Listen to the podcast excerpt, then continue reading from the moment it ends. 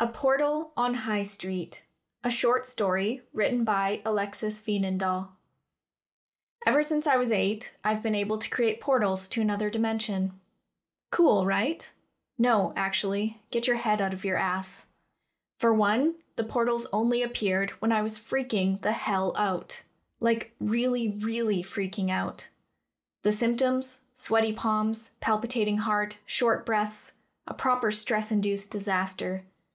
And I say portals to another dimension, but I don't actually know if that's true. Because although I've created these portals sporadically throughout my life, starting at the age of eight, I'll explain that one in a moment, I never dared leap into one and find out where it led. You might be thinking, come on, Jess, not even once? Are you joking? That's right. Even when I was eight years old, I had the practicality of a weathered sailor who has seen too many goddamn storms. Which I guess is the reason I became an experimental physicist. Cue the mad scientist music, but actually don't, because I spent most of my time on a computer tippity typing my pretty little heart out. As far as I know, I'm the only person on the planet with this portal producing ability. And I wasn't about to volunteer myself to some white coats for experimentation. I'd seen enough early 90s films to know what alien dissections looked like, so I figured, why not study it myself? To clarify, I'm not an alien, so you can strike that one off the list. Or, I guess I'm not a space alien. See, I was born and raised in Canada, on the west side of things. I won't tell you where because, let's be honest, you'd have no idea. But I moved to Cardiff for uni, partly because I'd always wanted to live in the UK, who doesn't love tea, and partly because I desperately needed to get away from anyone who knew me. You see, every time another portal zipped into existence, it was a little bigger than the last, and it took a little longer to go away. Okay, okay, enough exposition. Let's get to the preliminary report. Hypothesis If I get stressed, then I create portals. Staying away from stressors will keep me from producing more portals. The problem is, it's a very particular kind of stress causing these portals. One people tend to associate with the nether regions. I'm not gross, you're gross. First time it happened, my crush, Andrea Stewart, oh my god, you're a lesbian. It all makes sense now. Shut up, people. I'm trying to tell a story. Giggled at one of my jokes at an all girls sleepover party. I felt this sudden rush, and the next thing I knew, Andrea's dog went missing. Just bloop, gone. She popped back up after an hour, wagging her fluffy white tail and begging for treats. So, really, she was fine. But me? I was just getting started. Additional results from the all girls party. I discovered I was a girl attracted to other girls, and when those attractions came a bit too close to actions, I'd freak out and sploosh another portal. Alright, I've still got to work on my sound effects. In truth, the portals don't make any noise, they just look like big black swirling voids. Not too inviting. Experimental phase. Drop a bunch of random shit in the portals. As a proud scientist, I dropped various bits and bobs into the portals over the years. As a kid, it started with toys, Pop Tarts, and once our TV remote. My dad was not pleased about that hunt, not while golf was on. What I noted in those trial testing phases were three things. 1. Inanimate objects did not reappear after entering the portal. 2. Dropping random things into the portal made said portal disappear shortly after. 3. Portal creations could not be purposefully induced, not even while watching Natalie Portman on TV, with the express intent of producing scientific results, of course. Evidence of portal existence? None whatsoever. No one but me saw the portals. At first, I took this as a sign that I was losing my grip on reality. But several years of therapy later, and never mentioning specifics, I determined that there were no obvious signs I was experiencing hallucinations. Yet not a single person ever saw one of these portals when they appeared. I was their only witness. Once I was an educated adult with a doctorate, I had the foresight to carry the necessary equipment with me, so that when I inevitably conjured another portal, I could take measurements. I tried cameras, recording devices, voltage meters. Hell, I tried tossing my phone in once, and immediately regretted it. But as soon as something went through the portal, it was lost forever. After the incident with Andrea's dog, and due to my vegan, free love, animal adoring lifestyle, I knew I couldn't put any living things into the portal, not even a lab rat, people. So there it was. My unfunded, unsanctioned experiments had produced very few results. That brings me to the present, and the hottest effing girl I'd ever set eyes on. Leah Kim was as stress inducing as they came. She was just the right mix of cute and sexy. She was a few inches taller than me, and she always tucked her hair behind her right ear. I think it was a nervous thing, but she looked so damn cute doing it. She wore t shirts with weird slogans on them, like Batter Up, with a picture of a cartoon woman from the 50s hitting a man over the head with a rolling pin. And her laugh. Oh, God. I wish I could laugh like that. Hers was like a trickling mountain stream, while mine was, well, have you ever heard a bull mating with a cow? That sound it makes? Yep, that's my laugh. You're welcome to it. Anyways, Leah was effing hot, as I said. She and I met a few months ago. She'd just moved to Cardiff from South Korea. She worked in animation. Seriously, she's so cool. And we met at this cheesy group meetup for expats. We all gathered at a pub in the city center, and after some awkward introductions and icebreakers, everybody broke off into groups. They talked about work, holiday spots, and the best Welsh cakes in town, and Leah and I gravitated toward each other, as two lesbians in a sea of heteros tend to do. Leah was funny, but in that adorable way where she didn't know she was being funny. She told me all about her job, how she was stuck developing little animations for corporate commercials, but what she really wanted was to design short films. Like a Pixar film? I'd suggested, and her eyes lit up at the idea. She was also interested in me, which, honestly, I don't know, astounding. Truly a miracle to be marked in the history books. She'd asked me all sorts of questions about my job, how my experiments were going, what it was like growing up in Canada, and it seemed she genuinely wanted to know the answers. So I had at least an inkling she was interested, interested. All I had to do now was pluck up the courage and ask her out. And I had to be cool about it.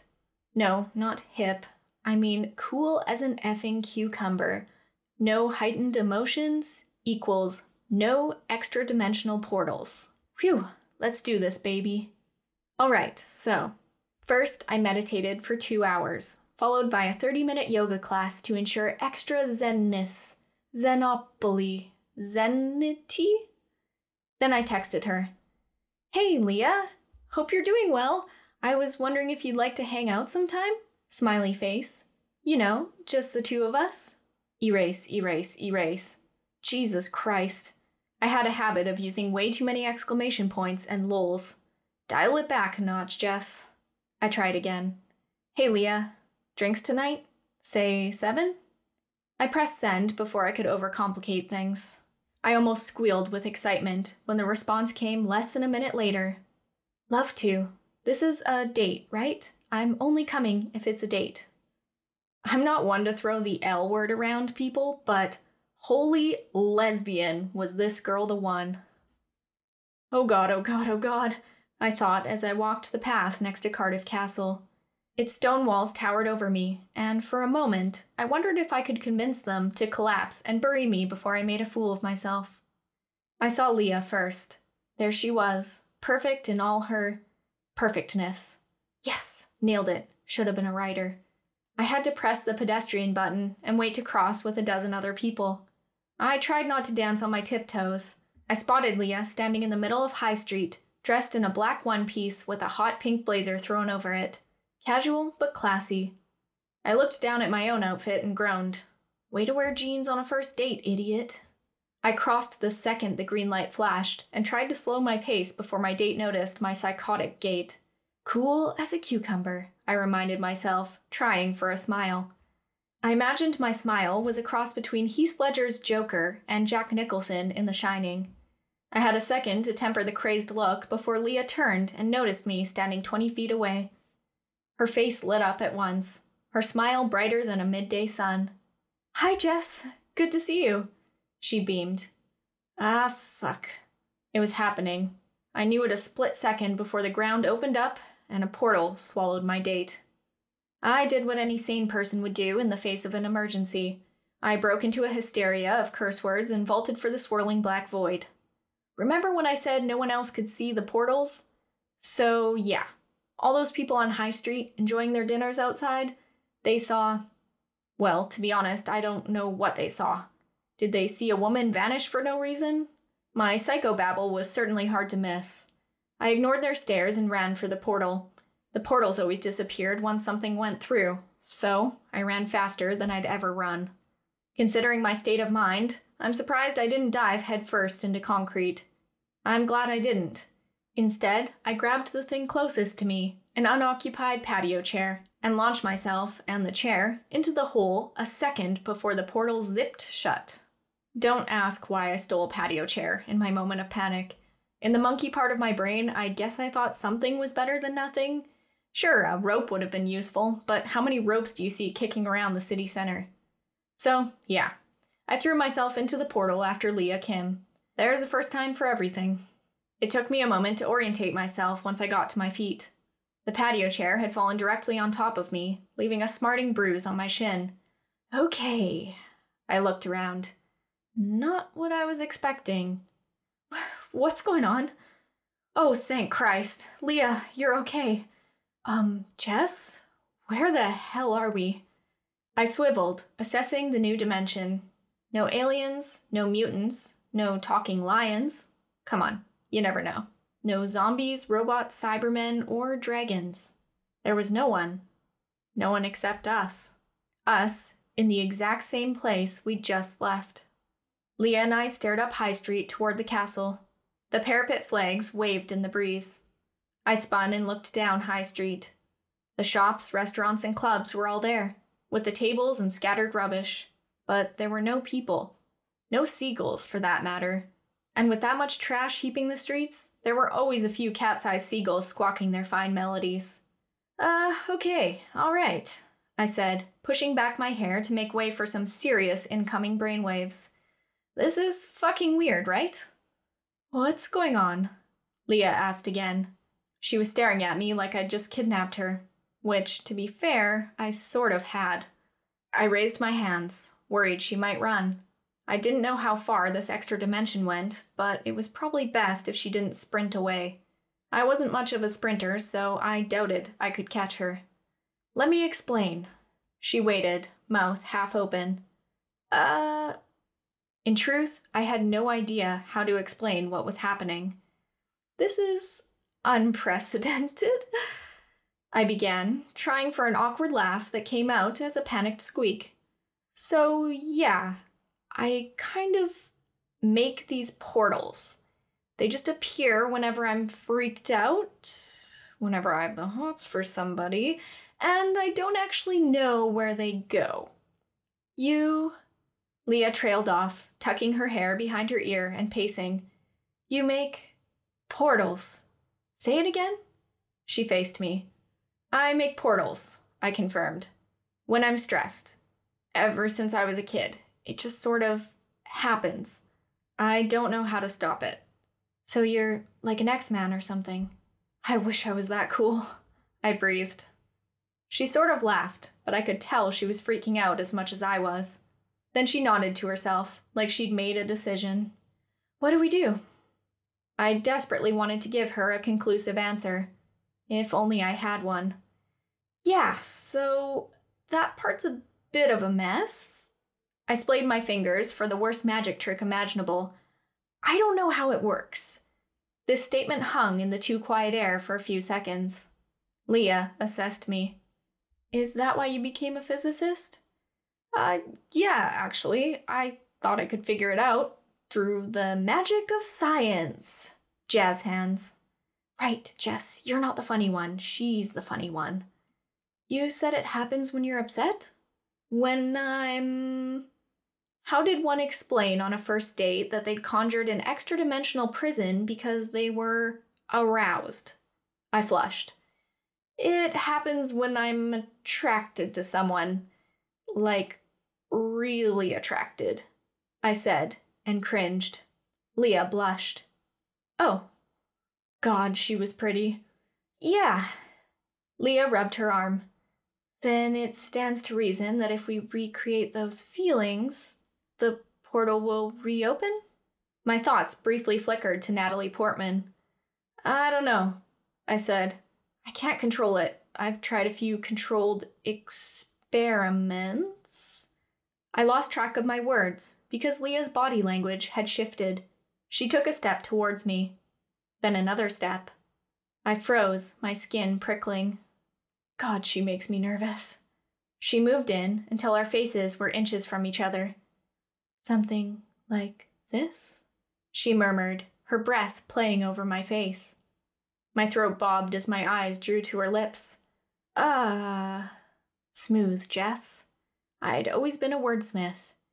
Yep, something like that. She moved closer until her lips were centimeters from mine. My breath hitched, but nothing happened. No shift in space time, no kablooey portal. Leah moved back. I shrugged. Worth a shot? I said, still finding my voice with a nervous laugh. I saw tears flood Leah's eyes, and she spun away from me. Oh, Leah, I'm sorry. I'm so sorry. I'll, I'll figure this out, I promised, glancing around. Okay, so my mysterious power created a portal to an exact replica of our world, sans life. Well, without sentient life.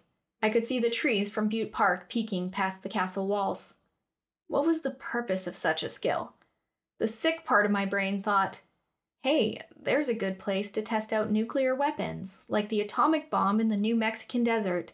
It's a whole world of no risk experiments waiting to happen. But none of that helped me now, and Leah was crying. Oh God, I'd made the girl I liked cry in the first ten minutes of our date. Leah? She sobbed harder. I have an idea, I said. Leah pulled her face from her hands. I'm going to throw myself off the top of the castle wall. I smiled like it was the most brilliant plan anyone had ever come up with. Like goddamn string theory. Leah stared, probably thinking of all the ways I could benefit from professional help. You know, I said, feeling I needed to explain, because throwing myself off a building will probably ignite some fear response in my frontal lobe or whatever, and fear is close enough to arousal. I don't think that's. Come on. I rushed across the street before she could stop me. No need to wait for pedestrian lights now. Take that, Tories. Or whatever. I couldn't be sure Leah would follow until I slowed at the gates and heard her panting up beside me. I'm so confused, she said. So you're saying this isn't how your dates normally go? I asked conversationally.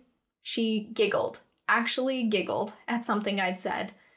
Not usually, she admitted, wiping her eyes again. I steeled myself. Okay, let's do this. Leah grabbed my arm. Hey, throwing yourself off a castle wall won't help. The hypothalamus is responsible for arousal. The amygdala is the fear center of the brain. Oh, I. Wait. How do you know that? She shrugged. Oh god. She was gorgeous, charming, and smart. I should have ticked off at least one of those boxes, but she'd taken the whole card and cried bingo before I'd even bought the stamp. Maybe I should have tried biology. I grumbled. Leah tilted her head at me. Wait, what was that chair you brought? The one that landed on you? I had to think for a second.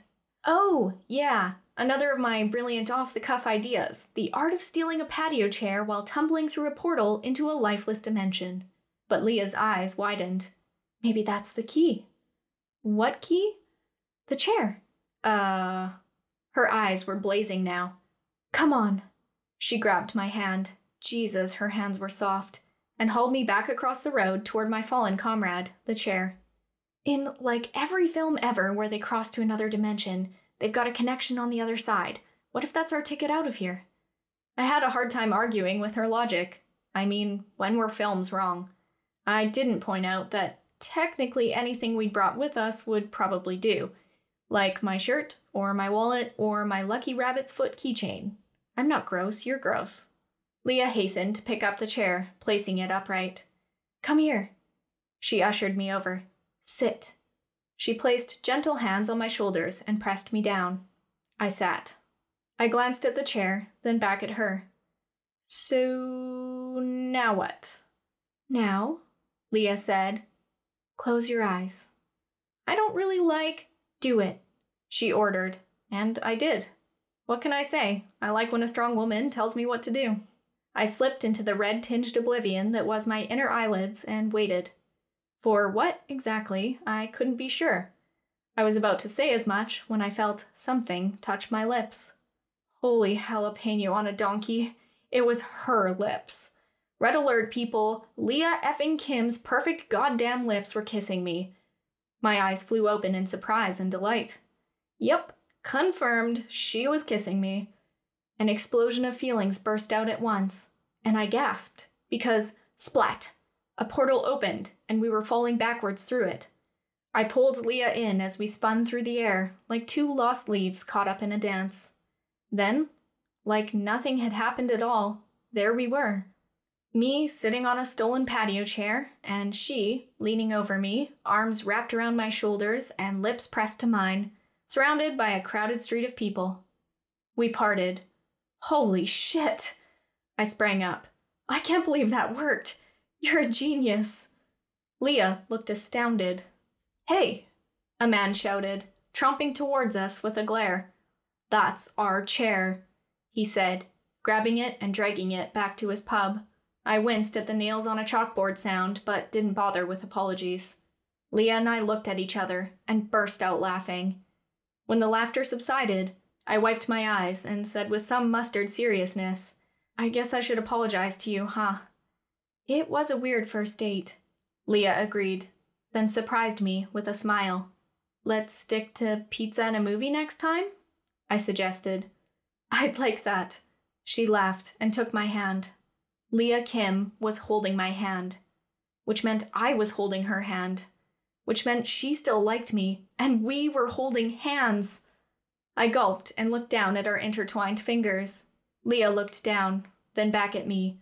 Don't you dare, Jess. Too late.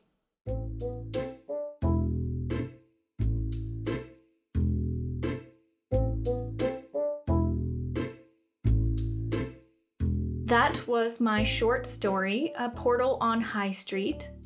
If you'd like to read more of my short stories, visit my blog, alexisveenendaal.com, or click the link in the show notes. Thanks so much for listening.